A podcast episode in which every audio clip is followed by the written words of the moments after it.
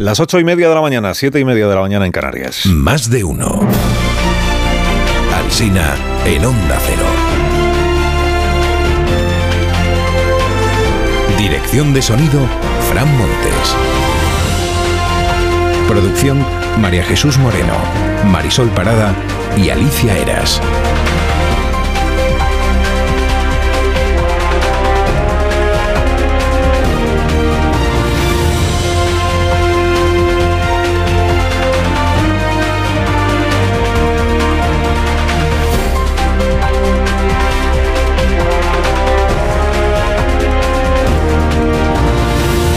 Desde las 6 de la mañana les estamos contando cómo empieza informativamente esta jornada. Estaremos aquí hasta las 12 y 20 como cada día, contando y analizando lo que, lo que suceda. Bueno, a partir de las 10 de la mañana ya saben que estaremos en Dallas en 1963 ¿eh? para hacer algo que nadie ha hecho hasta este momento.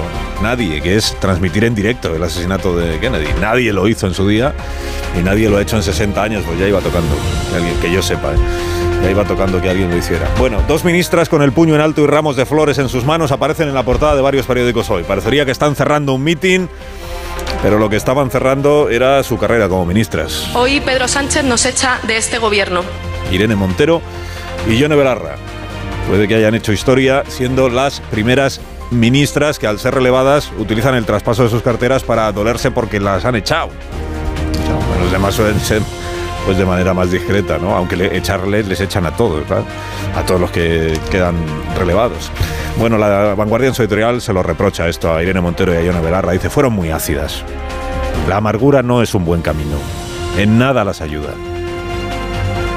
Titula el correo en portada, Podemos le amarga el estreno al nuevo gobierno.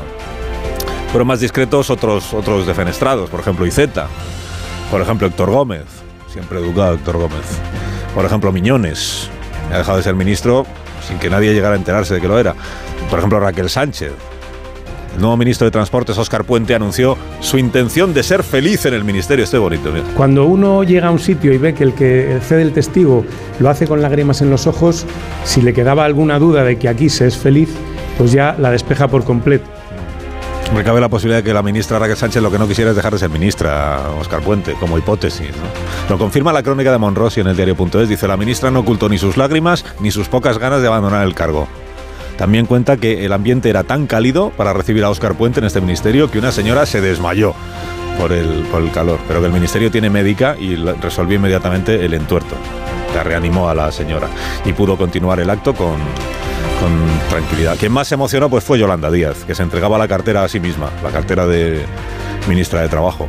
Pero no se emocionó por eso, se, emocionó al agradecer a su padre, al agradecer a su hija, a sus amigos, a sus compañeros, a sus colaboradores, a sus subordinados. Por momentos pareció que le iban a poner la música de la gala de los Goya para que fuera terminando ya con los agradecimientos porque empiezan a parecerse enormemente ¿eh? las tomas de posesión de los ministros eh, con los discursos de agradecimiento de premios en, en las galas. ¿no?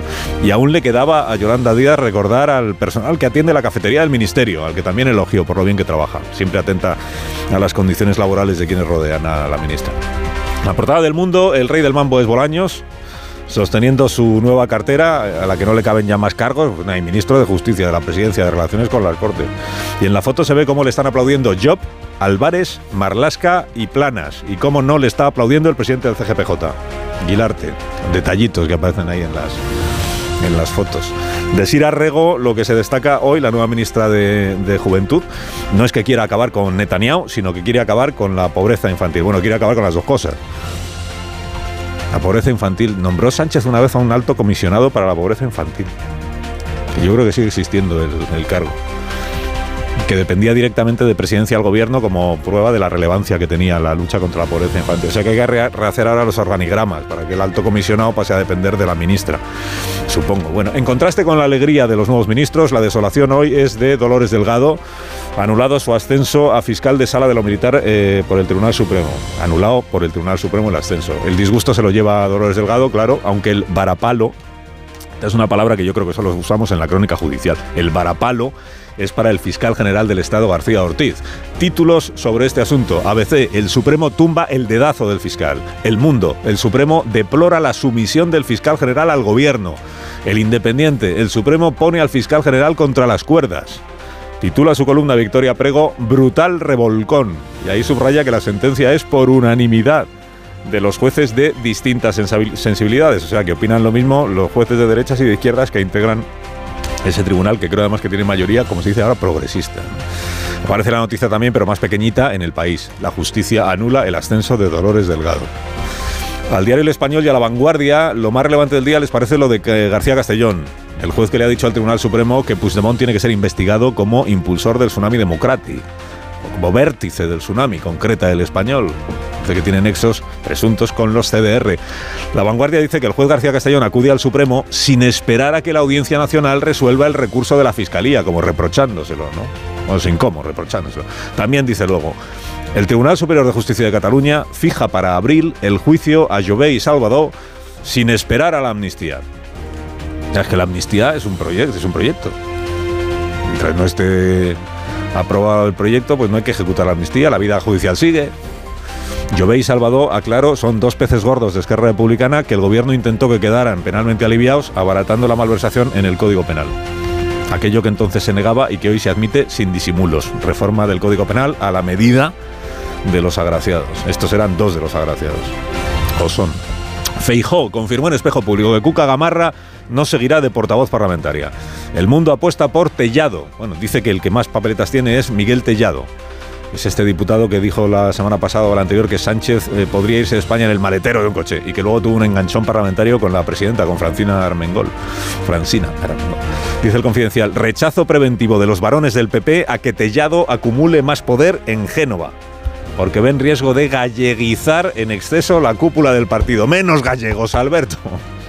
Menos gallegos. Del confidencial adelanta Ignacio Zembrero que Sánchez le lleva una noticia a Benjamín Netanyahu, que es que España reconocerá en breve el Estado palestino. Después aclara Ignacio que esta es la idea de se hará el reconocimiento del Estado palestino siempre que, una vez que termine la operación militar en Gaza, el gobierno israelí no reactive la negociación para llegar a los dos estados, que es la solución por la que apuesta el gobierno de España. Leo en el diario Vasco en portada que la Erchancha está investigando dos chats con mil alumnos de San Sebastián con contenido sexual y vejatorio. Una investigación que está en marcha. Bueno, y la razón. En, en, La Razón, la noticia es La Razón, que celebró ayer su vigésimo quinto aniversario con una fiesta magníficamente organizada. Estuvieron los reyes y otras 3.000 personas perdón, estuvieron los Reyes, el presidente del Grupo Planeta, José Creueras, y otras 2.999 personas.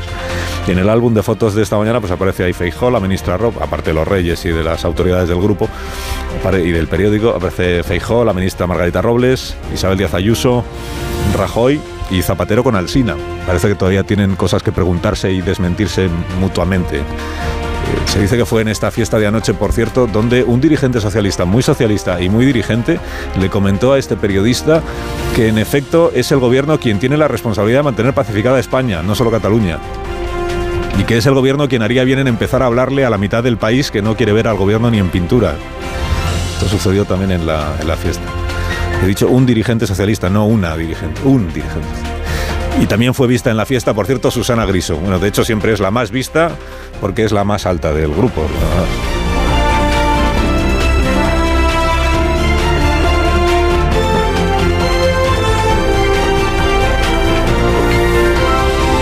Con Carlos Alsina en Onda Cero, somos más de uno. Si necesitas una pequeña ayuda para recuperar tu regularidad, escucha este consejo. Di adiós a los gases y a las digestiones pesadas con Bio3 Vientre Plano. Si te sientes hinchada después de cada comida, toma Bio3 Vientre Plano. Verás cómo mejora tu bienestar digestivo. Bio3 Vientre Plano en sobres monodosis, con probióticos megaflora reforzados con prebióticos e hinojo para obtener resultados reales. Consulta a tu farmacéutico y notarás la diferencia. Es la recomendación de Bio3 Vientre Plano.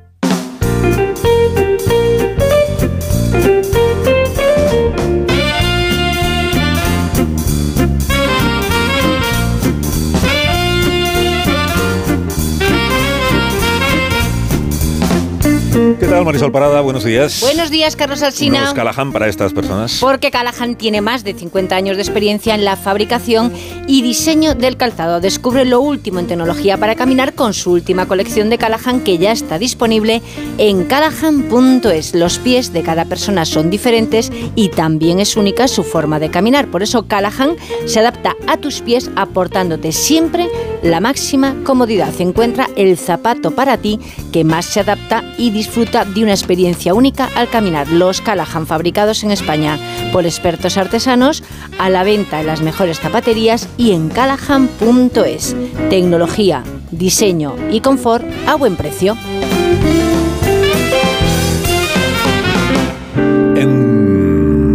Tertulia, eh, esta mañana aquí en la radio en Más de Uno, está Antonio Casado. Buenos días. Antonio. Buenos días. Buenos días, Joaquín Manso, ¿cómo estás? ¿Qué tal? Buenos días. Buenos días, Pilar Gómez, buenos días Hola, también buenos para días. ti. Marta García Ayer, buenos días, Marta. Buenos días, Carlos. Y Amón Rubén, buenos días. ¿Qué tal, Carlos? También para ti. Bueno, pues no estuvisteis en la fiesta, pues yo creo que haces.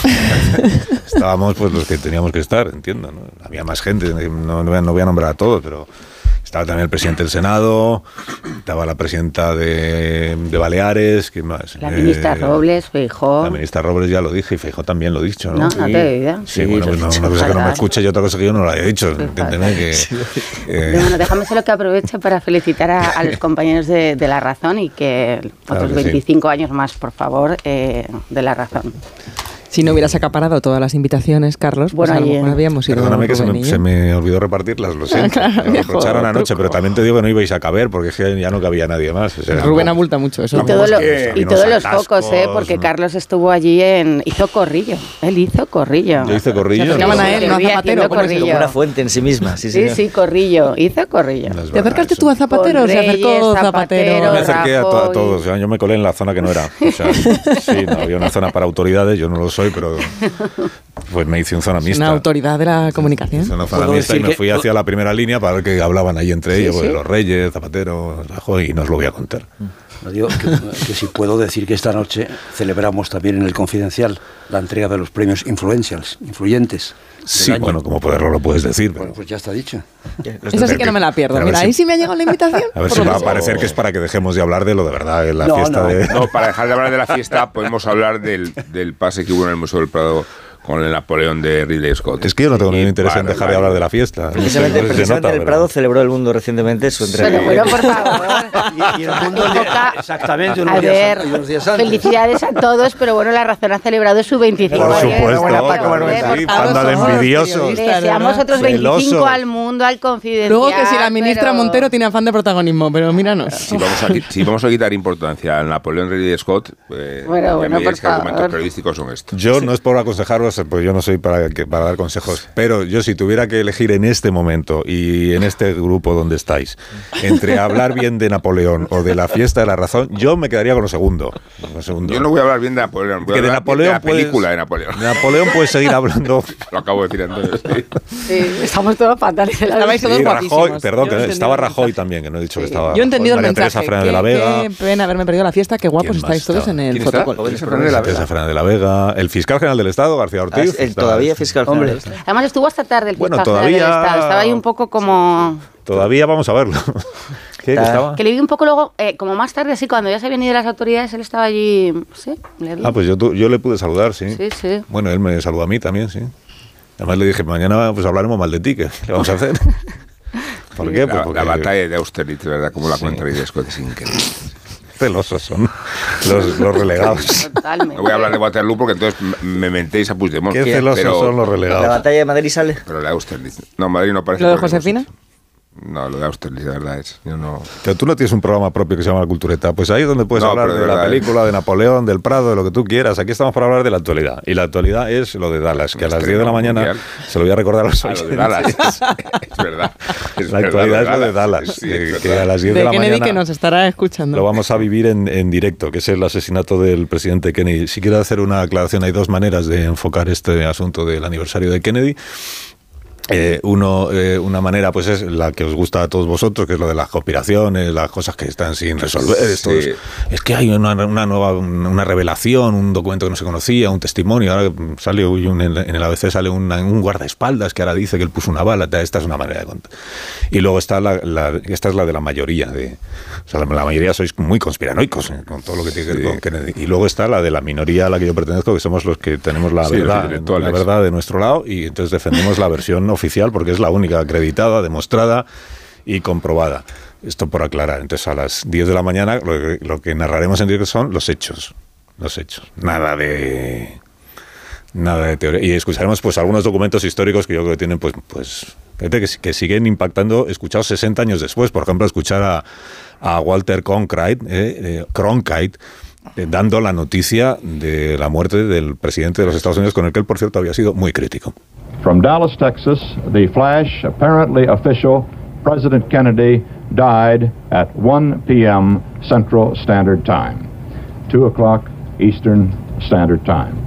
Vice President Lyndon Johnson has left the hospital in uh, Dallas, but we do not know uh, to where he has Quiebra un poco la voz a Cronkite cuando la noticia de que Johnson ya es el nuevo presidente de los Estados Unidos. Antonio Casado todo esto lo vivió en directo porque ya estaba eh, Sí, señor. Lo que pasa es que trabajando. los que tenemos ya en, en las fechas estas del 20 de noviembre mezclamos muchas cosas, amontonamos muchas cosas, ¿no?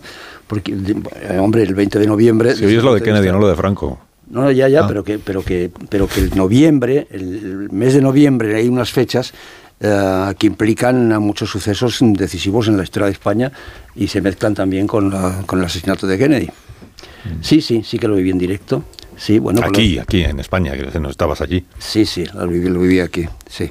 El, eh, Chile, sí es que en noviembre del- del- de, de aquel año dio mucho de sí, la verdad.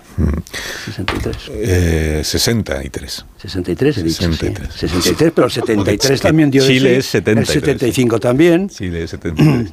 Chile- Nada más en aquel Chile momento. septiembre, ¿no? En Lo el, Chile en el Sí, el otoño del 63. 73, sí. Noviembre del Chile 73. 73. Que es lo de hoy. Kennedy 63. Y ahí ya la y un relación. papa que se muere, me parece que también en el 63. Ahí ya la relación entre el gobierno de España y el gobierno de los Estados Unidos ya era muy estrecha, el gobierno de Franco y el gobierno de, de Kennedy, que antes había sido del gobierno de, de Eisenhower. o sea Muy estrecha desde el año 53. bueno, pues a partir de las eh, 10 de la mañana lo, lo viviremos en directo. Los jóvenes, pues no sabe. Marta, por ejemplo, pues no.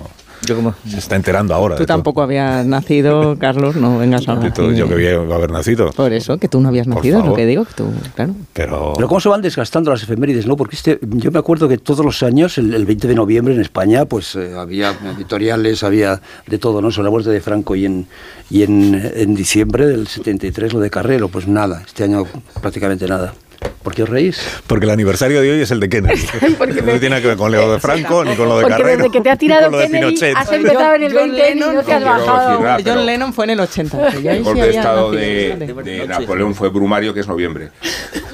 Sí, pues si quieres en tu cultureta. ¿Quieres hablar de Napoleón? Si quieres en tu cultureta puedes hacer una recreación hacer- como si estuviera pasando en ese no me da momento. tiempo, no me da tiempo Sí, claro que te Sí. está- Sí, Porque te das tiempo. trabajo. Hay que trabajar un rato, Mañana yo claro. puedo recrear. eh, Aquí sí. estamos. Y en noviembre del pluvioso, la Revolución Francesa acabó con la esclavitud.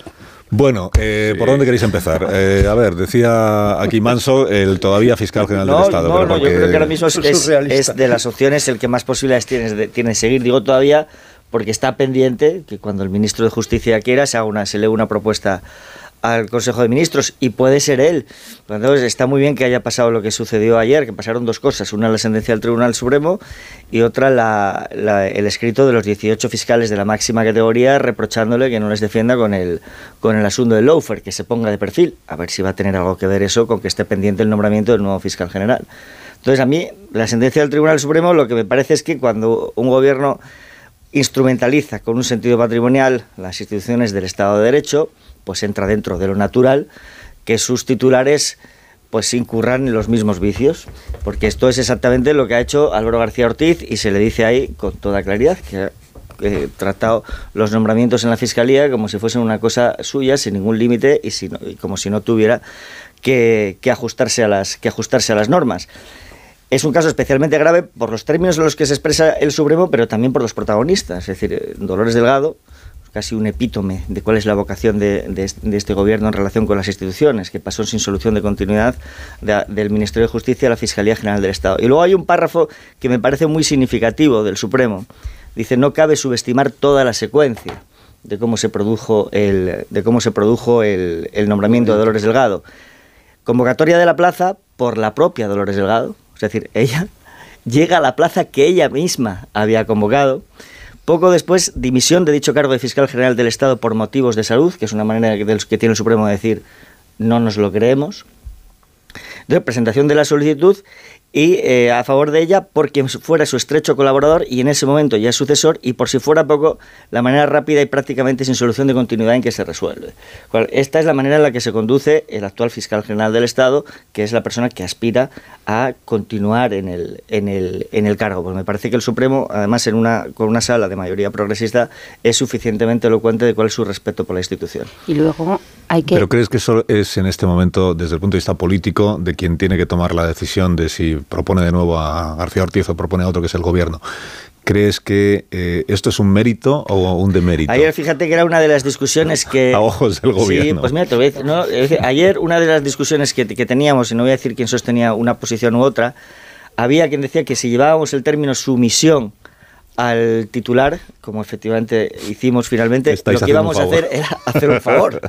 era hacer un favor, con lo cual eso está encima de la mesa, claro. ha, sido, ha sido una jornada ayer de un montón de acontecimientos políticos muy, muy interesantes, pero esto me parece de una gravedad eh, suprema, ¿no? Además, eh, em, es una situación que raya en la figura de la prevaricación, porque decir desviación de poder, como dice el Tribunal Supremo acusando al fiscal general, em, desviación de poder, pero expresamente explica que ha utilizado argumentos que no tienen nada que ver con la ley, es decir, argumentos distintos a los que están previstos, a los que están eh, prescritos en, el, en, el, reglamento a la hora de hacer un nombramiento de fiscal de sala. ¿no?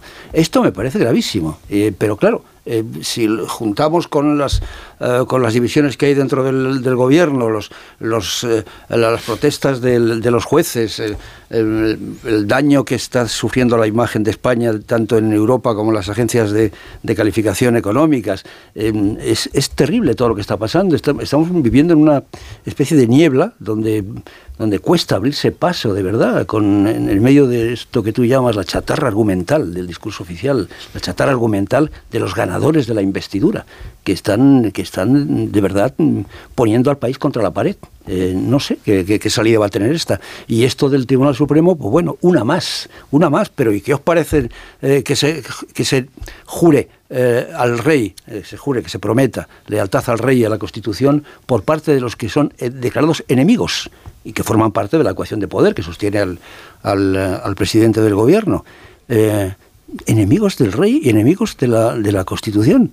Y bueno, y, es sobre eso, sobre los que va a descansar la, gobernabilidad del tiempo que empieza ahora. Pero mm, estamos instalados en la, yo por lo menos estoy instalado en la perplejidad, ¿no? no Estoy a punto de tirarme por la ventana, la verdad. No, hombre, eso no. no yo, mal que, no hay ventanas en este estudio. Hay que recordar además a, los oyentes que es que Antonio defendió hasta el último minuto que Sánchez no era capaz de pactar esta investidura y entiendo su, su desolación. Lo defendió aquí y decía, bueno, es imposible, no, no vamos a llegar. Pues hemos llegado y yo creo que te tienes que tomar con calma, con calma porque va, va a haber muchos eh, movimientos y uno de ellos será el del fiscal general, que si pensamos qué opciones tiene de repetir, yo diría que muchas. ¿Por qué? Porque la, situación em, que vive el gobierno y más con la justicia eh, va, va, a requerir que haya soldados y Ortiz ha dejado clarísimo su currículum de, soldado, cómo aceptó, cómo aceptó em, que se le nombrara, cómo preparó eh, con Dolores Delgado el relevo de la propia Delgado, acordaros que era por también motivos de, salud, una operación que por supuesto eh, respetamos, pero que dejaron todo eh, em, Em, preparado y a partir de ahí em, los oídos sordos a, los fiscales. Es decir, ayer había 18 fiscales del Supremo que venían a decir, hombre, eh, estaría bien que el fiscal general del Estado dijese algo eh, sobre lo que se ha negociado entre Junts y el PSOE de cómo se van a en el Congreso de los Diputados revisar casos, y esto ya no lo hizo una asociación, lo hicieron 18 fiscales de la Sala de lo Penal que a su vez pedían que se hubiera escuchado la petición de amparo de los fiscales que estuvieron en el proceso. Y eh, por ahora no he visto a la Fiscalía General del Estado inmutarse. Eh, y esa es, está en Egipto. Y eso es parte de, de su mérito, ¿no? De su mérito para seguir. Y, creo que el hecho de que Bolaños esté al frente de justicia nos da eh, el tono del nivel de enfrentamiento que va a haber con los jueces y que están dispuestos a ir a, la pelea. Entonces, no me parece que es el, mejor ¿eh? para, para hacer esto. La, sentencia lo que, lo que prueba es que la institucionalidad funciona, funciona razonablemente bien, que todavía existen límites al ejercicio del poder. Pero yo recuerdo que quedan como ahora mismo alrededor de un centenar de vacantes en los órganos jurisdiccionales clave por, por la norma que bloquea los nombramientos del Consejo del Poder Judicial.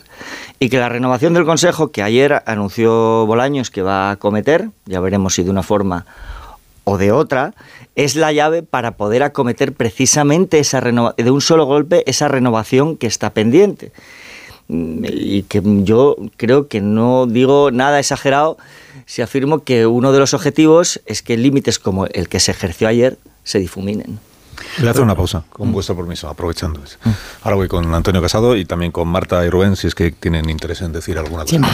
Cinco minutos y serán las nueve de la mañana. Una hora menos en las Islas Canarias. Ahora continuamos. Más de uno en Onda Cero.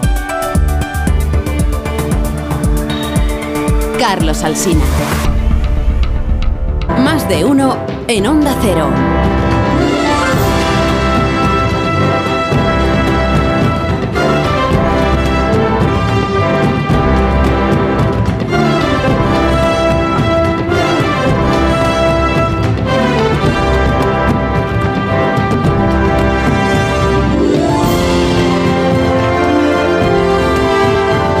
Tres minutos de la mañana, una hora menos en las Islas Canarias. Estamos en tertulia con Antonio Casado, con Joaquín Manso, Pilar Gómez, Marta García Ayer, que de lo que quiere hablar es de ChatGPT, luego iremos a ellos. Por favor, tiempo, Y con eh, Rubén Amón. Enseguida escuchamos algunas de las cosas que se hicieron ahí en las tomas de posesión de los nuevos ministros, de los nuevos viejos ministros, porque algunos de ellos siguen, o sea, que ya lo eran.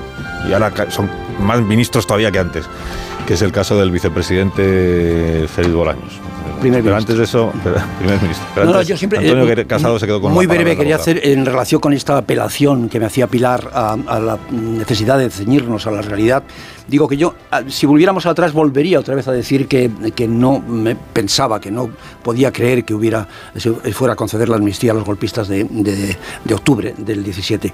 No es la única que me lo dice, ¿no? hay dice, no apuestes contra Sánchez porque perderás. Ignacio Varela me está diciendo siempre que hay que ceñirse a la realidad. Bueno, ceñirse a la realidad tener en cuenta los datos de la, de la realidad por pura fenomenología, pues eh, es lógico, pero no supone eh, eh, acabar en la resignación. De la misma manera que ahora, mm, no sé si me ciño a la realidad o no, pero no puede durar mucho esto.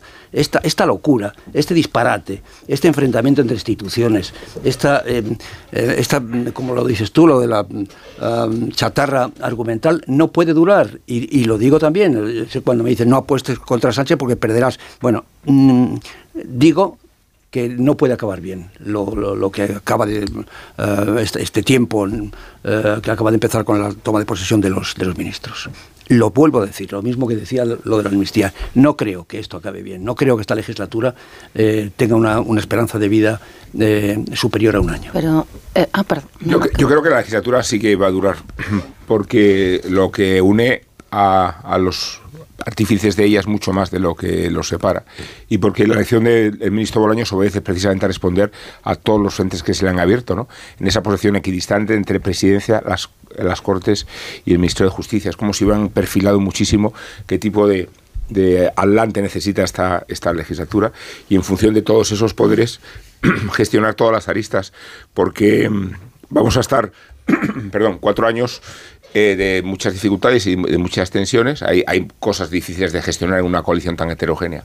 Empezando, por cierto, por las amenazas que ya escuchamos a las ministras que han sido despedidas, ¿no? Eh, cuyos cinco diputados adquieren un valor desproporcionado respecto a lo que hubieran representado en otros tiempos. Pero, Antonio, yo creo que lo que le conviene a la coalición, la Constitución y erección de este bloque frente a lo que hay al otro lado, el muro, ¿no? que es como descaradamente se ha mencionado ya, tiene mucha fortaleza. Eh, ¿Por dónde se va a abrir? ¿no? Pero también hay mucha fortaleza entre los objetores, el alineamiento de objetores nacionales e internacionales que hay en estos momentos respecto a lo que está ocurriendo en España es muy fuerte. es Europa, son las agencias de, de sí, pero fíjate que el, el, observador, el observador internacional de más relevancia va a ser el que elijan Puigdemont y Esquerra para negociar sus respectivos negociados, que es lo más triste de todo. Buscar una figura extracomunitaria que todavía desafía más el espacio de excepción de soberanía donde tendrían que regularse ciertas excentricidades que están. Si tendrá poder el gobierno ahora mismo, esta coalición de tantos partidos, que tiene hasta, se basta para la propia oposición, porque me parece que ahora mismo lo que más puede hacer por desestabilizar el gobierno no es el Partido Popular y Vox, son Junts y Podemos, que van a ser los que más quebraderos de cabeza le den. O sea que lo tiene, lo tiene dentro. Pero creo que eso eh, es el terreno de juego en el que más acostumbrado está Sánchez a trabajar. La última legislatura, también la anterior, también empezó con la idea de que ese gobierno de coalición, el primero de la historia de la democracia, no iba a aguantar nada, que con Pablo Iglesias era vicepresidente del gobierno, y fíjate, pues se aprobaron los presupuestos, salió adelante y ahí sigue Sánchez después. O sea que manejarse en, con socios internos, tener dentro la oposición, es algo a lo que está profundamente acostumbrado. Y sacar a Podemos del gobierno, esos cinco escaños que mencionaba Rubén, yo creo que, que van a tenerlo muy difícil. Harán mucho ruido, pero van a votar van a votar contra el gobierno la división de la izquierda al final tendrá un límite. No, van a votar con Vox y con habrá leyes que votarán contra el gobierno pero es que el gobierno pero eso no el gobierno, no le va a gustar a los votantes que quiere que, eh, le sirvan para llegar al Parlamento Europeo que los partidos eh, y fundamentalmente el llamado bloque de izquierdas les importa bastante poco eh, lo que les parezca a sus votantes lo estamos viendo. Es decir algo como la amnistía ni se ha sometido a, a los votantes. Yo ya creo que Irene Montero y Ione Belarra han demostrado que su proyecto es personal, es decir, porque si no, si te importan los votantes, si te importa lo que tu partido puede aportar, hubieras permitido haber un, tener un ministro de Podemos que no seas tú. Si tú la condición que pones para negociar es Irene Montero e igualdad, clarísimamente no quieres defender eh, lo que tus siglas representan o para qué te han puesto ahí los, los eh, electores, porque digo yo que habrá un señor en Podemos o una señora que lo pueda hacer igual de bien que, Irene Montero, digo yo. Pero al margen de eso, es que el gobierno lo vamos a ver hoy en, el, Consejo de Ministros. El gobierno ahora va a, cambiar el paso totalmente con eh, medidas sociales medidas sociales que las que lleve al Congreso será muy difícil incluso para el Partido Popular votarlas en contra, y esta es la, trampa, va a poner en la mesa unos presupuestos que sí que tiene pactados con sus socios de investidura el apoyo a estos primeros presupuestos e incluso a mí me dicen que si hubiese que, hacer otros presupuestos, esto no va a ser la parte que les haga separarse y no tendremos grandes leyes, no va a ser una legislatura de, leyes. Habrá leyes que unan esa mayoría, si el señor Bolaños finalmente decide eh, llevar un cambio de mayorías para renovar el Consejo del Poder Judicial, ahí está la mayoría de la investidura para apoyarle. Y en las medidas que sean sociales o de carácter internacional, pues una vez más te pondrá en el brete a la derecha de decir, señor Feijó, pensiones, señor Feijó, para el nuevo Ministerio de la Juventud y la Infancia no va a hacer usted y, ese va a ser es que no hace falta ir a Feijó si es que Junts ya está en contra de muchas de las medidas que bueno pero pero cuando Junts no lo ponga irás a por los votos del PP y a Junts sí que le importará nada votar a lo mejor en contra de una subida de pensiones pongo de ejemplo ¿eh? que no sea el caso pero es que el PP va a tener muy difícil según qué votaciones. Yo creo que la, la legislatura tiene vocación de duración de cuatro años, sin ninguna duda.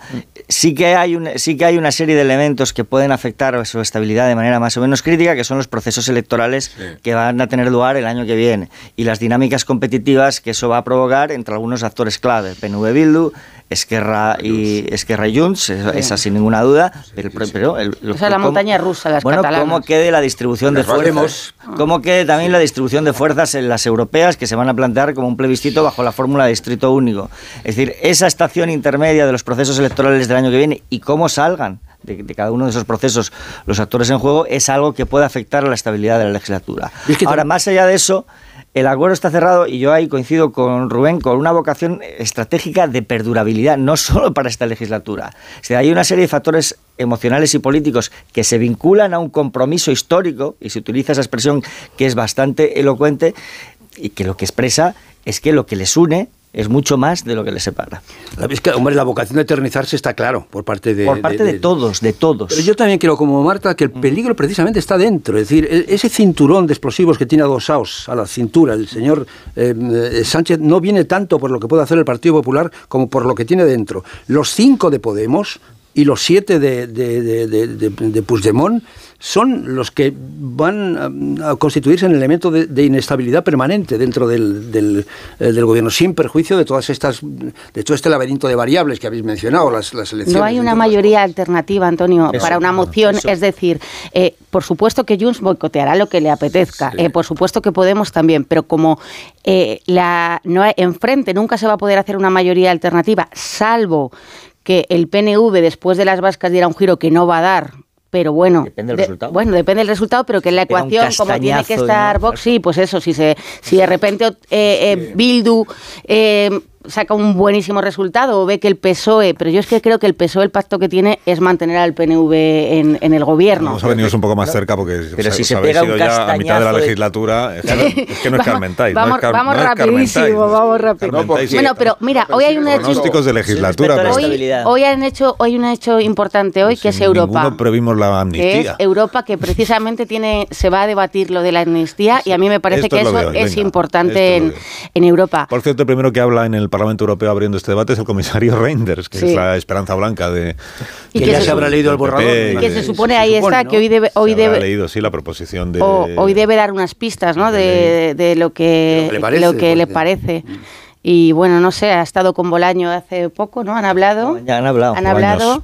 Bolaños, perdón, han hablado. Entonces, ayer aquí. Hombre, hay muchas esperanzas eh, no solo en la oposición, sino en, la judicatura y en muchos colectivos que, piensan que la ley de amnistía no, no es no solo justa, sino que es inconstitucional, en que Europa sea em, la primera que, que ponga el farolillo rojo y que pueda ayudar para, para paralizarla, para frenarla. Pero vamos a ver Europa. Yo creo que hay demasiadas esperanzas puestas en Europa. Ojalá me equivoque, pero... A ver, solo tiene que ver con la creación de estados de opinión. Esto hay que recordarlo también, porque no tiene, no tiene ningún valor jurídico. Sí, sí, es importante. Sí, bueno, eh, eh, no sé, respecto a lo que estamos hablando, no sé lo importante que es, porque si estáis diciendo, nada, es igual, la, legislatura va a durar, da igual los... los no, que lo decimos. Pero no desde el, no desde el deseo, no, claro, Antonio. O sea, desde, o sea, da igual las no, desde los datos. Es que, no da igual, es que... Se va a crear un estado de opinión, pero eh, ya está suficientemente creado. Bueno, no, a, mí a más a más. Eh, el, estado de opinión va, que va a crearse después del, debate de hoy en, España. Europa puede dar un, toque de atención y puede decir... En España el, debate europeo tiene un impacto reputacional, o sea, tiene un impacto en términos de opinión pública que sí es relevante. Yo en el caso del de hoy ya veremos, porque lo que parece es que se va a reproducir un debate por facciones. Es decir, el Partido Popular va a defender una cosa, eh, ALDE, los liberales, la misma, y luego el Grupo Socialdemócrata, teniendo en cuenta el peso político que tiene, que tiene Sánchez, que la portavoz es Irache García, pues parece, es decir, la polarización con la que aquí se vive el, el asunto se va a trasladar, bueno, la se va a, trasladar a, a, Estrasburgo. La pero es verdad que felicitó a, Pedro Sánchez nada más conseguir su investidura. Bueno, pero entra dentro también de una, de una mínima cortesía institucional. No, y no solo, sabemos que existe, no, oye, anda que no hay ejemplos de sintonía entre los dos. Y, y, de la forma como que Sánchez y luego Europa tiene otro contexto. Tiene ahora mismo muchos países, eh, algunos centrales, en los que preocupa que lo que está en ascenso son grupos eh, de extrema derecha antieuropeístas. Y en el gobierno de España el europeísmo no está en cuestión. Estará en cuestión otras cosas, pero el europeísmo no, cosa que a las instituciones europeas también les tranquiliza. Al contrario, y espérate a, ver qué sale. Forma parte del argumento central con el que defiende la amnistía. Sí, sí, eh, pero también por lo que tiene de cuestionamiento de las instituciones europeas. Entonces, eso también en Bruselas se tiene muy presente, aunque espérate a ver quién gana en las elecciones de 2024 en Bruselas, porque hablamos de Bruselas como contrapeso, pero espérate cuando cambien los bloques de poder en la propia Unión Es verdad que la distribución por facciones de hoy, del debate de hoy, anticipa precisamente esa situación a la que se refiere porque hablamos de la pelea por la distribución de cargos que posiblemente ya no sea por consenso entre los populares y los socialdemócratas después de las elecciones de 2024. Está muy revuelto. no tiene sentido el argumento que utiliza Bolaños cuando se dirige a Europa diciéndole este es un asunto de, interno gobierno, de política interna, no se metan ustedes. Pues no, hay asuntos que son de, que son eh, que forman parte del hecho fundacional europeo, como la separación de poderes o el respeto al Estado de Derecho, el imperio de la ley, la democracia, el humanismo, etcétera, eh, que están en juego, que están siendo cuestionados en estos momentos en, en España. Eso es, eso es lo grave. A mí, a mí me, voy a estar muy pendiente de la actitud de, de la Metzola, de Roberto Metzola, ¿no? Porque esta es una nacionalista tipo Puigdemont, nacionalista de derechas, porque es del Grupo Popular, pero es nacionalista de Malta, Chipre, Malta, ¿no? Es, Malta. Malta, pues Malta, sí. Exactamente igual que, que Puigdemont, que es un hombre de derechas, pero, que tanto, es que la trampa... La trampa... No, solo que os interrumpa un momento para informar a nuestra audiencia de que están eh, haciendo su llegada eh, con cuentagotas con los ah, nuevos ministros del gobierno de España en la transmisión televisiva tradicional de Telemoncloa que se hace cada vez que hay un nuevo gobierno o alguien toma posición, un nuevo ministro.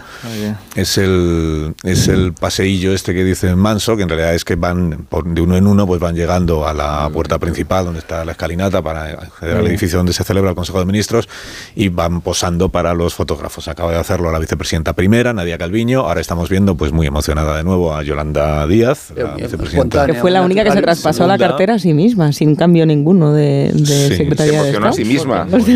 se sugestionó a sí misma. Ayer hizo un, un, intercambio Un autotraspaso de cartera.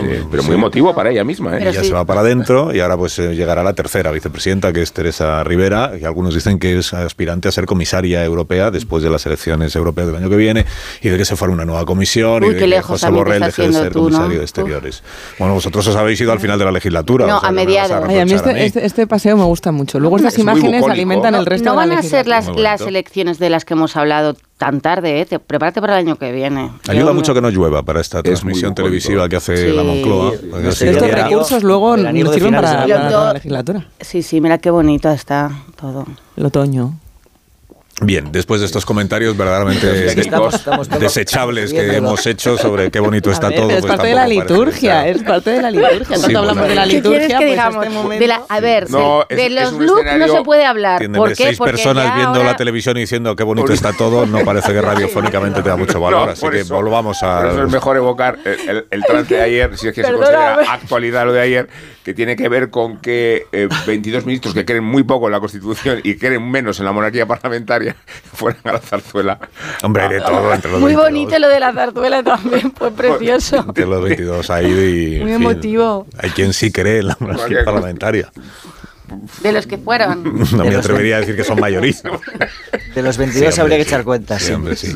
Oh, están echadas. Mira, ahora ya es la vicepresidenta cuarta. Vicepresidenta cuarta que es um, María Jesús Montero. Muy bonito también. Sigue siendo ministra de Hacienda, pero ahora ya es vicepresidenta cuarta. Con, una indumentaria muy atrevida. ah, no, pues a mí me parece que va muy bien. Esto ya, son esto ya son comentarios ¿ves? más aprovechados. De Rosa Palo, porque el, es, el atrevimiento no, no, no lo el color, el color que es diferente. Hemos visto a, las otras ministras de tonos eh, más oscuros, azules marino, y ella va con un rosa muy bonito. muy bien, muchísimas gracias. Ya te lo Esto ya está, muy, está bien. Bueno, Estoy un poco daltónica y sin una gran altura este comentario. Estamos haciendo lo antirradio. Voy a hacer una pausa, sí, porque lo más aprovechable de este programa sigue siendo la publicidad. Que Yo pondría los Kennedy ahora, ¿no?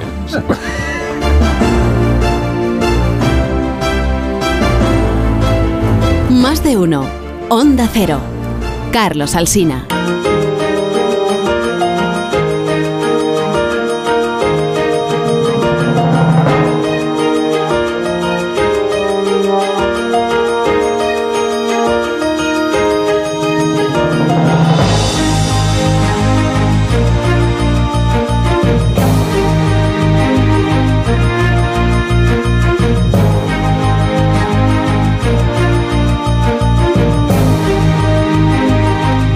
27 minutos de la mañana, una hora antes en las Islas Canarias, entrando en este momento al edificio del Consejo de Ministros, Ángel Víctor Torres, que fue presidente de Canarias y que es el nuevo ministro de la Memoria Democrática y la Política eh, Territorial, si no, me, si no me equivoco. Como han cambiado de nombre también algunos ministerios, y algunos se han desgajado y otros se han refundido para que al final sigan siga habiendo 22 pues no quiero yo equivocarme, pero bueno, están, es un poco embarazosa esta, este momento en el que tienen que posar, que tienen que pararse en la puerta de- del Palacio de la Moncloa, en la puerta del edificio donde el donde se celebra el Consejo de Ministros, y estar ahí como, ¿qué te digo yo? Pues igual 40 segundos, eh, mientras los fotógrafos y las cámaras pues enfocan, y es un momento embarazoso. A ti te parece embarazoso, pero Para los hay el que, que, no están está acostumbrado a hacer el fotocall, pues es un momento embarazoso, a mí me lo parece, sí. Los hay que están encantados. ¿Como quién? No, di nombres. Porque Hace un momento hemos visto a Ah, pues, alguna venga, vicepresidenta del no, gobierno no, nombra, o sea, sé- Otra vicepresidenta del gobierno que le daba un poco de pereza. Pero alguna vicepresidenta estaba mucho más contenta. Bueno, Isabel Rodríguez, la nueva ministra de Vivienda que llega en este momento, ya ha entrado eh, Pilar Alegría, que va a debutar esta mañana como nueva portavoz del, del gobierno. Ministra de Educación, ministra de Deportes y nueva portavoz del gobierno. Solo, un consejo, yo sé que no me estará escuchando Pilar Alegría porque en este momento está preparando los papeles para el Consejo de Ministros, pero de verdad, no, no diga, Pilar, en el Consejo de Ministros, no diga usted que va a respetar la separación de los ámbitos y que entonces No nunca utilizará la sala de prensa del Consejo de Ministros para criticar a la oposición y hablar de las cosas de los partidos. No lo diga. No, porque luego se lo van No a lo poner. diga porque no lo va a cumplir. Y se lo va a recordar al China luego toda la Por eso, por eso, no lo diga y así no habrá que reprochárselo. Tendrá que dejar ya también ser portavoz del PSOE, ¿no? Así un poco. Bueno, de momento sigue siendo las dos cosas. es ¿no? lo que digo. De que momento, de Yo momento. creo que lo tendrá que dejar. De momento. Bueno, Oscar Puente también fue portavoz de la Ejecutiva del PSOE, creo que hizo una rueda de prensa y luego lo silenciaron durante años porque Hasta era lo- demasiado brusco. Sí, pero ahora, Era directo. ahora- como ahora es, ahora lo que lo que te da em, papeletas es ser brusco, por eso tenemos aquí a Oscar Puente. Dice, Es tú un lo sil- jabalí. Lo Un jabalí silenciaron, lo sacaron para la investidura de, de Feijóo y fíjate que bien lo hizo, que es ministro. Igual tiene otros méritos, lleva en política toda la vida también. Fue alcalde de Valladolid y, un alcalde de Valladolid momento de gloria no fue, fue- un mal alcalde de Valladolid. Bueno, pero recordad que fue bastante crítico con Pedro Sánchez y que llegó a pedir que el PSOE se abstuviera para que Mañueco eh, fuera presidente sin los votos de Vox. No sé si esto lo mantendría ahora, pero él lo, lo defendió y le defendió vehementemente. Entonces, Sí, yo por eso luego le vi muy, muy cambiado en la investidura de, de Feijóo. Además, los réditos de los réditos de haber ejercido como jabalí parlamentario contra, contra Feijóo le han dado le han dado para nombrar a una ministra incluso, ¿no? Porque vamos la, la Ana Redondo, ¿no? Que es eh, catedrática en derecho eh, constitucional, que es la que perdió los papeles ayer. No sé si es catedrática, ¿eh? Eh, sí, eh, sí, es, Es profesora, no, pero no, catedrática sí, yo creo sí, que no. Sí, será doctora, ¿no? Ah, Sí, bueno, mandó da Moncloa- igual. mandó Bueno, es la Moncloa nueva los ministra currículums, constitucional, a Nueva ministra de Igualdad. venga. Pero quiero decir que su nombramiento se debe al tirón de, de Oscar Puente, porque ella viene del municipalismo y viene de colaborar con Oscar Puente en el Ayuntamiento de Valladolid de siempre. Sí, a ver, si es verdad que son dos personas muy cercanas y que, que les une mucha amistad y una trayectoria en común. También es verdad que Sánchez ya había tratado de contar con Ana Redondo en, en gabinetes anteriores. Eh, quiero decir que es una persona que tiene una trayectoria por sí sola y bastante reconocida en lo suyo. Luego ya veremos en, en cómo se desenvuelve, pero bueno, Muy posiblemente haya influido, pero, pero, pero ya tiene su propia identidad política. Muy buena imagen no dio cuando, cuando vio que el ordenador no le respondía y no Ah, sí, era eso incapaz Sí. de... No, no pero fue hombre, Sira- bueno... Pero esa fue Eso Sira fue Sira Rego, ¿no? Rego, La a la que ministra le pasó Infancia. eso. Eso fue Sira Ministra de Rego. Infancia que dijo las nuevas tecnologías me han jugado una mala pasada. Sí. Hombre, en este gobierno que es el de la transición Sí, digital, sí, eso no se dice, Sira. Uy, pues ya le estará regañando Escribá, ¿eh? ¿no? porque Escribá de momento, no sabemos si de forma transitoria o no, lleva todo esto de lo digital. Eh, Escribá sabemos todos el carácter que tiene. Pues Escriba ha mostrado estos últimos días un muy buen Entusiasmo, talante. Muy buen y, talante. y- y- y mucha capacidad de reírse de sí mismo, que es algo que se agradece, No, yo- aunque sea bebiendo un vaso de agua, Yo- el sketch de beber un vaso mí- de agua, Exactamente. A mí, habiendo sabido a que ha mí sido viral. Eh, de- a mí escriba con eh, es antiguo si es de la Sí. anterior, pero escriba me parece que le hemos visto aquí con Alsina cómo rebate sus entrevistas y con esa vehemencia y yo le bueno le hemos escuchado llamar en directo a la Ah, brújula forma de la torre, Ah, sí. sí, sí, sí. en directo que fue un De hecho, ahí hay un conflicto aún que resolver, porque claro, Sí, sí, el sí, ministro Escribá mm, se ofreció a venir y se comprometió a venir a la brújula para hablar de las pensiones Sí, sí. y de la seguridad social. Y claro, ahora su ya no negociado le es otro. compete, claro. Ahora no puede hablar. Entonces, ¿ahora qué hace? ¿Viene sí. para hablar de lo que ya no es su, con- su negociado o viene para hablar de otra cosa? Al- a- para eso no ha sido invitado. a- Pues esperamos que sustituya es un a Nadia Galviño. Pues sí, es que eso es, que así. se marcha Sí, es- Nadia Galviño. Dicen, dicen que también Bueno, puede está ser trabajando planas. su, está trabajando su talante, eso está claro. Ayer en la toma de Siempre tiene buen talante, lo que pasa es que es muy vehemente en la defensa de aquello en lo que él, es un poco más lo que impulsivo él de lo que se normalmente esperaría sabe más que cargo. nosotros. Pues yo habrá eso nuevas sí polémicas eh, por las que podrá llamar desde la sobre transición todo, digital. sobre todo Claro. lo van, claro, y sobre todo van a agradecer mucho este cambio que Marta ve en el talante, eh, la gente que trabaja día a día con él. Lo va a agradecer bastante. Pero oye, es verdad que se agradece también eh, que haya ministros que en este momento de, discursos prefabricados en los que nadie se sale del guion y todo está diseñado por la factoría de mensajes eh, de Moncloa, haya quien, quien sale a defender lo suyo con espontaneidad, a veces demasiada vehemencia. Pero con Montero, ¿no? bueno, a Escriba también le hemos visto con esa vehemencia defender lo uno y lo contrario. No voy a seguir porque no quiero que llame, porque a mí me intimida un poco eh, el ministro que desde aquí... Pues ah, bueno, estará ahí. Pues es una persona... No, me intimida un poco, me intimida un poco. Una, una persona que llama a la radio para matizar o corregir lo que se está diciendo mal, a mí me parece que demuestra un buen talante. Y que en la toma de posesión bebe un vaso de agua para sacar las risas del auditorio después de que todo el país haya reído del vídeo en el que se equivocaba del atril, a mí me parece algo de agradecer en un momento como este. Bueno, ha entrado también ya al Consejo de Ministros Mónica García, que es la nueva ministra vestida de, la Cruz Roja. Sanidad. Y, que ayer hizo su toma de posesión, mm, digamos que en un ambiente ¿cómo diré? lo que son los profesionales, los colectivos que representan a los profesionales que estaban en el ministerio ayer, no lo aplaudieron. Yo no vi que se Es verdad que había un grupo de muy partidarios que se levantaron y la ovacionaron enormemente. Y luego se le ha reprochado a la ministra, en algunos eh, círculos, digamos, que la tradición es que el ministro o ministra nuevo de Sanidad lo primero que hace es, igual que la ministra de Trabajo, lo primero que hace es reunirse con los sindicatos y los empresarios, la de Sanidad lo primero que suele hacer es reunirse con el Colegio de Médicos, con el Colegio de Enfermería, con las organizaciones profesionales. Y esto eh, parece ser que ayer no ni lo hizo ni, ni manifestó intención de hacerlo. Seguro que es que se le pasó, pero pues fue, fue al acto, recogió la cartera, hizo el discurso y se marchó. Y entonces, mm, pues va a ser un ministerio importante. Sánchez lo, fue uno de los ministerios que nombró durante su discurso de investidura, el compromiso con, el, con las con las listas de espera, que la única manera que tiene el Estado, el Ministerio de intervenir en las listas de espera es a través de una legislación que cree un determinado marco, que no es poco, pero también porque es uno de los ámbitos donde el Partido Popular tiene eh, mayoría en la, conferencia intersectorial, en el Consejo Interterritorial en este caso, porque gobierna 12 comunidades autónomas. Ahí es donde Mónica García tiene dos alternativas, o bien cortocircuitar esa mayoría, o bien liderar los cambios estructurales que necesita en este momento la, sanidad española, que se encuentra en un momento crítico. Yo no sé si está en una situación la sanidad española como para dejarse cuatro años eh, sin ningún tipo de iniciativa de gestión coordinada.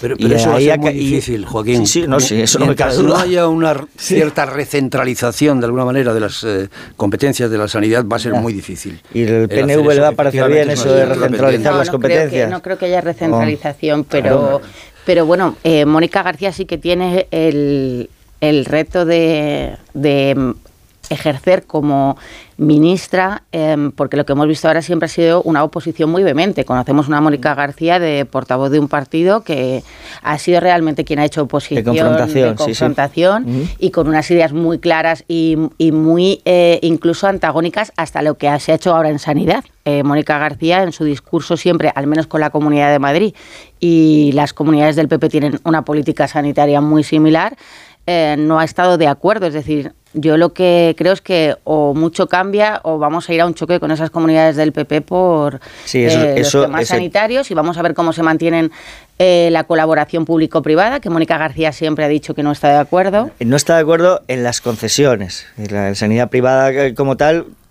no, no digo la colaboración. es que no puede no estar de acuerdo. Que ya, ya solo faltaba, salvo que esto evolucionase a determinadas formas políticas en las que yo creo que ninguno estamos pensando. Yo creo que todo apunta, además, por el discurso que hizo, que vamos a una, que vamos a una confrontación. Pero ojalá no sea así, porque si precisamente hay un, sector, que en, una situación, colaboración. En una situación crítica es la sanidad. Mónica García, en vísperas de que la nombrasen eh, ministra, hace unos días, eh, estuvo en el Congreso de, de Más Madrid, ¿no?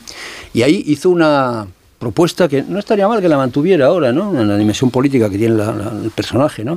No estaría mal que la mantuviera ahora dentro del gobierno, que es la de responder en la calle a las, a las movilizaciones del Partido Popular. Esto, eh, eh, mm, eh, Rita Maestre y ella propusieron que la izquierda tenía que salir a la calle y demostrarle a la derecha que tiene tanta fuerza o más y además que reflejaría teóricamente la mayoría que tiene en el... Es que además creo que una de las definiciones de su cargo ministerial es la oposición a Ayuso. O sea, está elegida para trasladar a la política nacional toda pues, la competición y antagonismo que demostraron en la comunidad madrileña, como si se buscaran, de hecho la propia Díaz Ayuso también participa de este juego, ¿no? Eh, como si fuera ministra de Sanidad y para asuntos ayusistas, que, que en, es- en esa búsqueda con que también Sánchez, el sí. Partido Yo por hablar de... quiere señalar no solo a, a los ad- adversarios, sino ver en Ayuso un objeto de oposición al propio Feijóo. Ayuso, Pues principal- hablar- Ayuso principalmente, hay- pero en general hay una, una de las claves también de la configuración del gobierno, es, es un gobierno para hacer oposición a los gobiernos del Partido Popular en las comunidades Por si además de oposición hubiera también construcción, y de verdad creo que además de la gresca política, las políticas públicas también tenemos que prestarle atención. Veremos si cumple lo que ha prometido, lo que prometía ayer del Gran Pacto de Estado para la Salud Mental, que de verdad es uno de los grandes problemas que tenemos en este país, lo poco atendida que está, los pocos recursos que hay, y es una cosa que su partido ha abanderado repetidamente y que al final no se termina de rematar. Y ahí sí que hay competencias, se puede hacer, se puede impulsar. Veremos para si no se eso- queda en papel mojado como otras Claro, para, propuestas que para se han eso, hecho. pacto de Estado, perdón, te tienes que poner la ecuación al PP. Vamos Sí, sí, a ver sí, si por eso están digo que esperemos que a la hora de que no, de las si están medidas que ayudan a la gente, a la, ¿cómo era? Lo de mejorar la vida de la gente, pues lo de la salud mental va a Esto ser que le importante. encanta a Rubén de las cosas de comer. Oye, decir. y eh, Íñigo Errejón no ha sido ministro porque no, porque no ha querido él o porque no han querido sumar.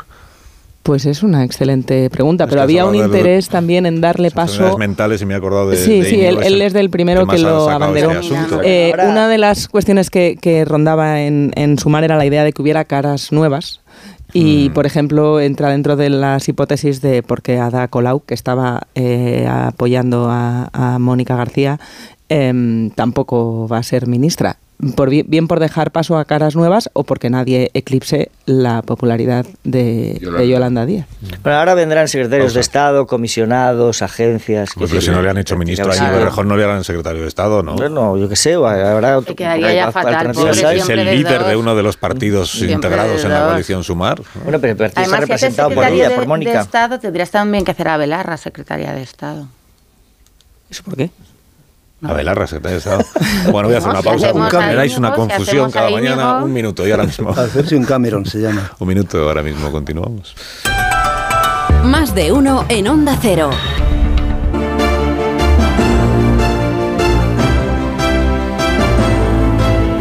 Más de uno en Onda Cero.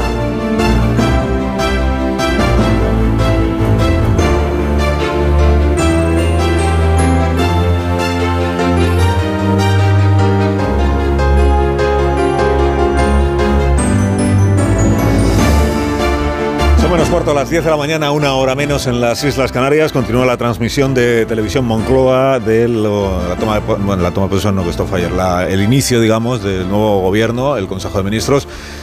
Estamos- viendo imágenes del interior de la sala con la mesa esta enorme ovalada. Bueno, es enorme, pero como son 22 ministros no caben bien y, y por eso normalmente yo creo que el Consejo de Ministros lo hace en una zona, en una zona más amplia. Pero bueno, para este primer día pues utilizan, están, están, están un poco apretados, quiero decir, y siempre es un poco embarazoso luego la foto de familia, se han hecho ya una en la escalinata, en la puerta, y ahora se harán otra en el interior de, de la sala del Consejo y claro, ahí para salir bien en la foto en una mesa ovalada, pues unos tienen que apartarse un poco de la mesa, apretarse, que si no, no entran, en fin, estas cosas que sabe cualquiera que se haya hecho fotos de familia alguna vez. Y en breve pues empezará la reunión del Consejo de Ministros, una vez que empiece ya se acabó la transmisión televisiva, ¿eh? porque la de- ¿cómo es la deliberación de las deliberaciones del Consejo de Ministros son secretas. ¿eh? Si hubiera deliberaciones no estaría mal. Lo que pasa es que ahí vienen de un índice que se señala en la, en la comisión de sus secretarios y vienen los temas ya masticados para tomar decisiones. Antes, en los consejos de ministros de, Felipe González, yo recuerdo que sí, había un, un punto de, de debate en ciertas cuestiones y, había turnos de palabras para a ver qué piensa cada uno de ellos sobre determinado asunto de, la actualidad. Esto ya no ocurre. Eh, es decir, se toman decisiones, eh, defiende el, el ministro un minuto, vamos, el- lo que es el decreto, lo que es su ley y, y a otra cosa, pero de, de deliberación nada. Dentro del Consejo de Ministros debate nada. El presidente está dando la bienvenida a los ministros debutantes. Claro, aquí se nota los que ya tienen experiencia, pues oye, se sientan con naturalidad, agarran la, la- la jarra de agua, Como se si hubiera sirven- estado ahí siempre. se sirven eh, lo que sea, mientras que los otros pues, están viendo a ver dónde hay que sentarse, esas cosas, ¿no? Entonces, en los nuevos está el presidente dirigiendo unas palabras. El amables. primer Consejo de Ministros sin nuevos. ministros de Podemos de los últimos casi cuatro años. Iba a decir que es la primera reunión en mucho tiempo en la que todos los asistentes se hablan con naturalidad entre ellos, o sea que no hay ninguno que le tenga retirada la palabra a otro, pero no me, atrevo a afirmarlo, no me atrevo a afirmarlo porque quedan ahí algunas rencillas pendientes, es posible que haya dos, por ejemplo, que no se hablan, el resto pues seguramente sí. Bueno, los nuevos digo, pues ahí está el señor Ereu, está la eh, ministra Sira Rego, hemos visto también a Arnés Urtasun, nuevo ministro de Cultura, Bustinduy. Eh, que es el nuevo ministro de Derechos Sociales, y, Mónica García, que también está entre los presidentes. Bueno, eh, mañana pues ya contamos cómo ha ido el, Consejo de Ministros y lo que el presidente Sánchez pues les está diciendo como bienvenida a los recién llegados elegidos naturalmente por él. Por cierto, hemos contado también esta mañana, hay una noticia que publicó el, el Confidencial de Ignacio Zembero que dice, mañana hay un viaje que hace Pedro Sánchez eh, a Israel y Palestina. A Israel y Cisjordania en realidad creo que va a visitar un kibutz de los que fueron atacados por Hamas va en calidad de presidente del gobierno de España, pero a la vez como tenemos la presidencia rotatoria de la Unión Europea, pues un poco también como presidente de la Unión Europea. Va a reunirse con Netanyahu, o sea, estará en Israel, estará en, en Ramallah, entiendo, con el con Mahmoud Abbas, con el Abu Mazen, el presidente de la Autoridad Nacional Palestina, y luego visitarán un kibbutz, o sea, en territorio israelí que fue atacado. Y dice Zembrero esta mañana que una de las noticias que lleva Sánchez para comunicárselo a Benjamín Netanyahu es esto de, a ver, eh, si una vez que termine la operación militar, como se le quiera llamar, que está desarrollando el ejército israelí, en Gaza.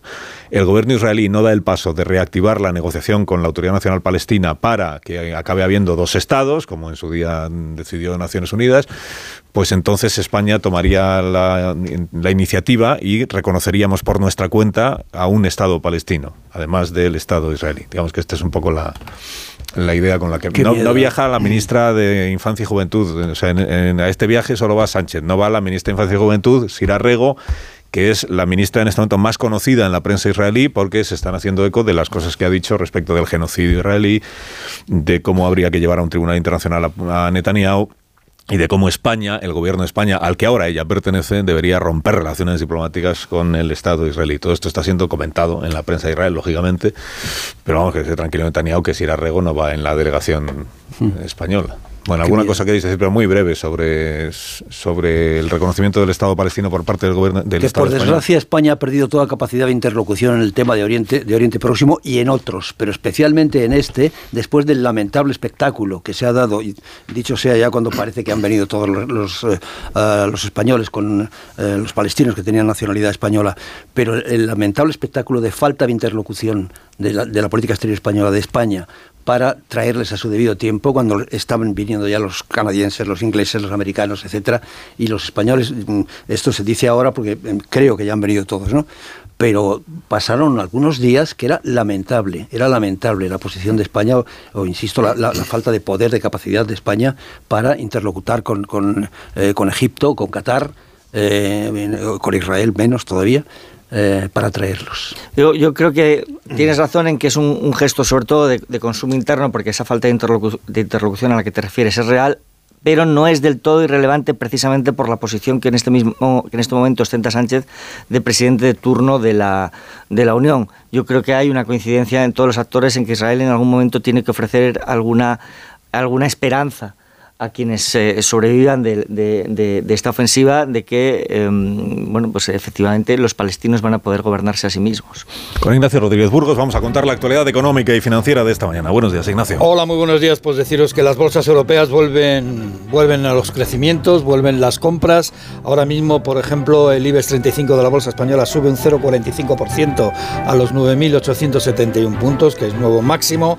Inditex domina las ventas porque es el único valor que desciende ahora mismo en el selectivo y eso que se ha convertido en la empresa más grande de la historia de España con 115.000 millones de euros de valor. Por ejemplo, Inditex vuela más alto que Airbus en el valor dentro de las grandes empresas europeas. Decir también, destacar el lío que hay en todo lo que tiene que ver con la inteligencia artificial y eso que Nvidia, la gran fabricante de microchips claves para esta tecnología, ha ganado un 1.260% más que el año pasado, 9.200 millones. Atentos al Consejo de Ministros porque Bruselas considera que la situación fiscal eh, es difícil y reclama un borrador urgente de los presupuestos.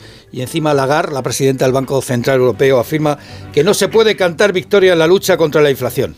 Bueno, aquí Carlos ya sabemos que no se puede cantar nunca, ni con la inflación ni sin ella. ¿eh? Lo sabe bien Brown. Y a pesar de eso canta. Y a pesar de eso, canta, Como Lagar. Pero ¿sabes por qué canta? Porque no ha habido todavía represalias. Eh, Porque ha habido impunidad. Que eres demasiado buena persona. La gente se cree que ya, pues va a haber castigo. Ha habido amnistía en esto de la, del canto aquí. Adiós, Ignacio. Que tengas buen día. ¿A quién indultas esta mañana? ¿O pues, amnistía, Samón? ¿Qué te parece si aprovechamos la sesión de la amnistía para ir amnistiando a los miembros del gobierno que acaban de estrenarse en el cargo? Aunque no nos gusten las amnistías generales, ni en general las amnistías. Pero sí vamos a ir apiadándonos de Seira Rego, titular del Ministerio Decorativo, cuya propia abstracción se define en la nomenclatura. Ministerio para la Infancia y la Juventud. Podría llamarse Ministerio para las Actividades Varias y Eventuales. Aunque más que las competencias e incompetencias de esta cartera, nos interesa exponer hoy que Seira Rego forma parte de los poquísimos eurodiputados que rechazaron denunciar el atentado salvaje de Hamas en territorio israelí. Poquísimos quiere decir que fueron 21 de 500, aunque es llamativo mencionar que también formaba parte de ellos Ernest Urtasun, el nuevo ministro de Cultura y Diseño. Se persona Sánchez este jueves en Palestina Israel con tanto retraso como embarazo, pues tendrá que explicar las razones por las que dos de sus ministros no es que sean pro-palestinos, que está muy bien, sino que no consideran reprobable la atroz matanza yihadista del 7 de octubre. Aquel día la ministra Sirarrego, ella misma de origen palestino, decía en un tuit que Palestina tenía derecho a defenderse. Asumía o consentía la barbaridad jamás, queremos decir, de forma que su designación como ministra de los niños y de los jóvenes resultaría escandalosa si no fuera porque la cartera y la conciencia están vacías. Pues ahora con Marisol Parada regalamos unos Callahan a estas personas que ya se van a ir. Y que descubran lo último en tecnología para caminar con la última colección de Callahan disponible en callahan.es. Los pies de cada persona son diferentes y también es única su forma de caminar. Por eso Callahan se adapta a tus pies aportándote siempre la máxima comodidad. Se encuentra el zapato perfecto para ti. Los Callahan fabricados en España por expertos artesanos a la venta en las mejores zapaterías y en callahan.es tecnología, diseño y confort a buen precio. Que tengáis un día estupendo. Adiós Manso, adiós Gómez, adiós Casado, adiós Marta, adiós Rubén. Hasta mañana, cinco minutos y contamos las noticias.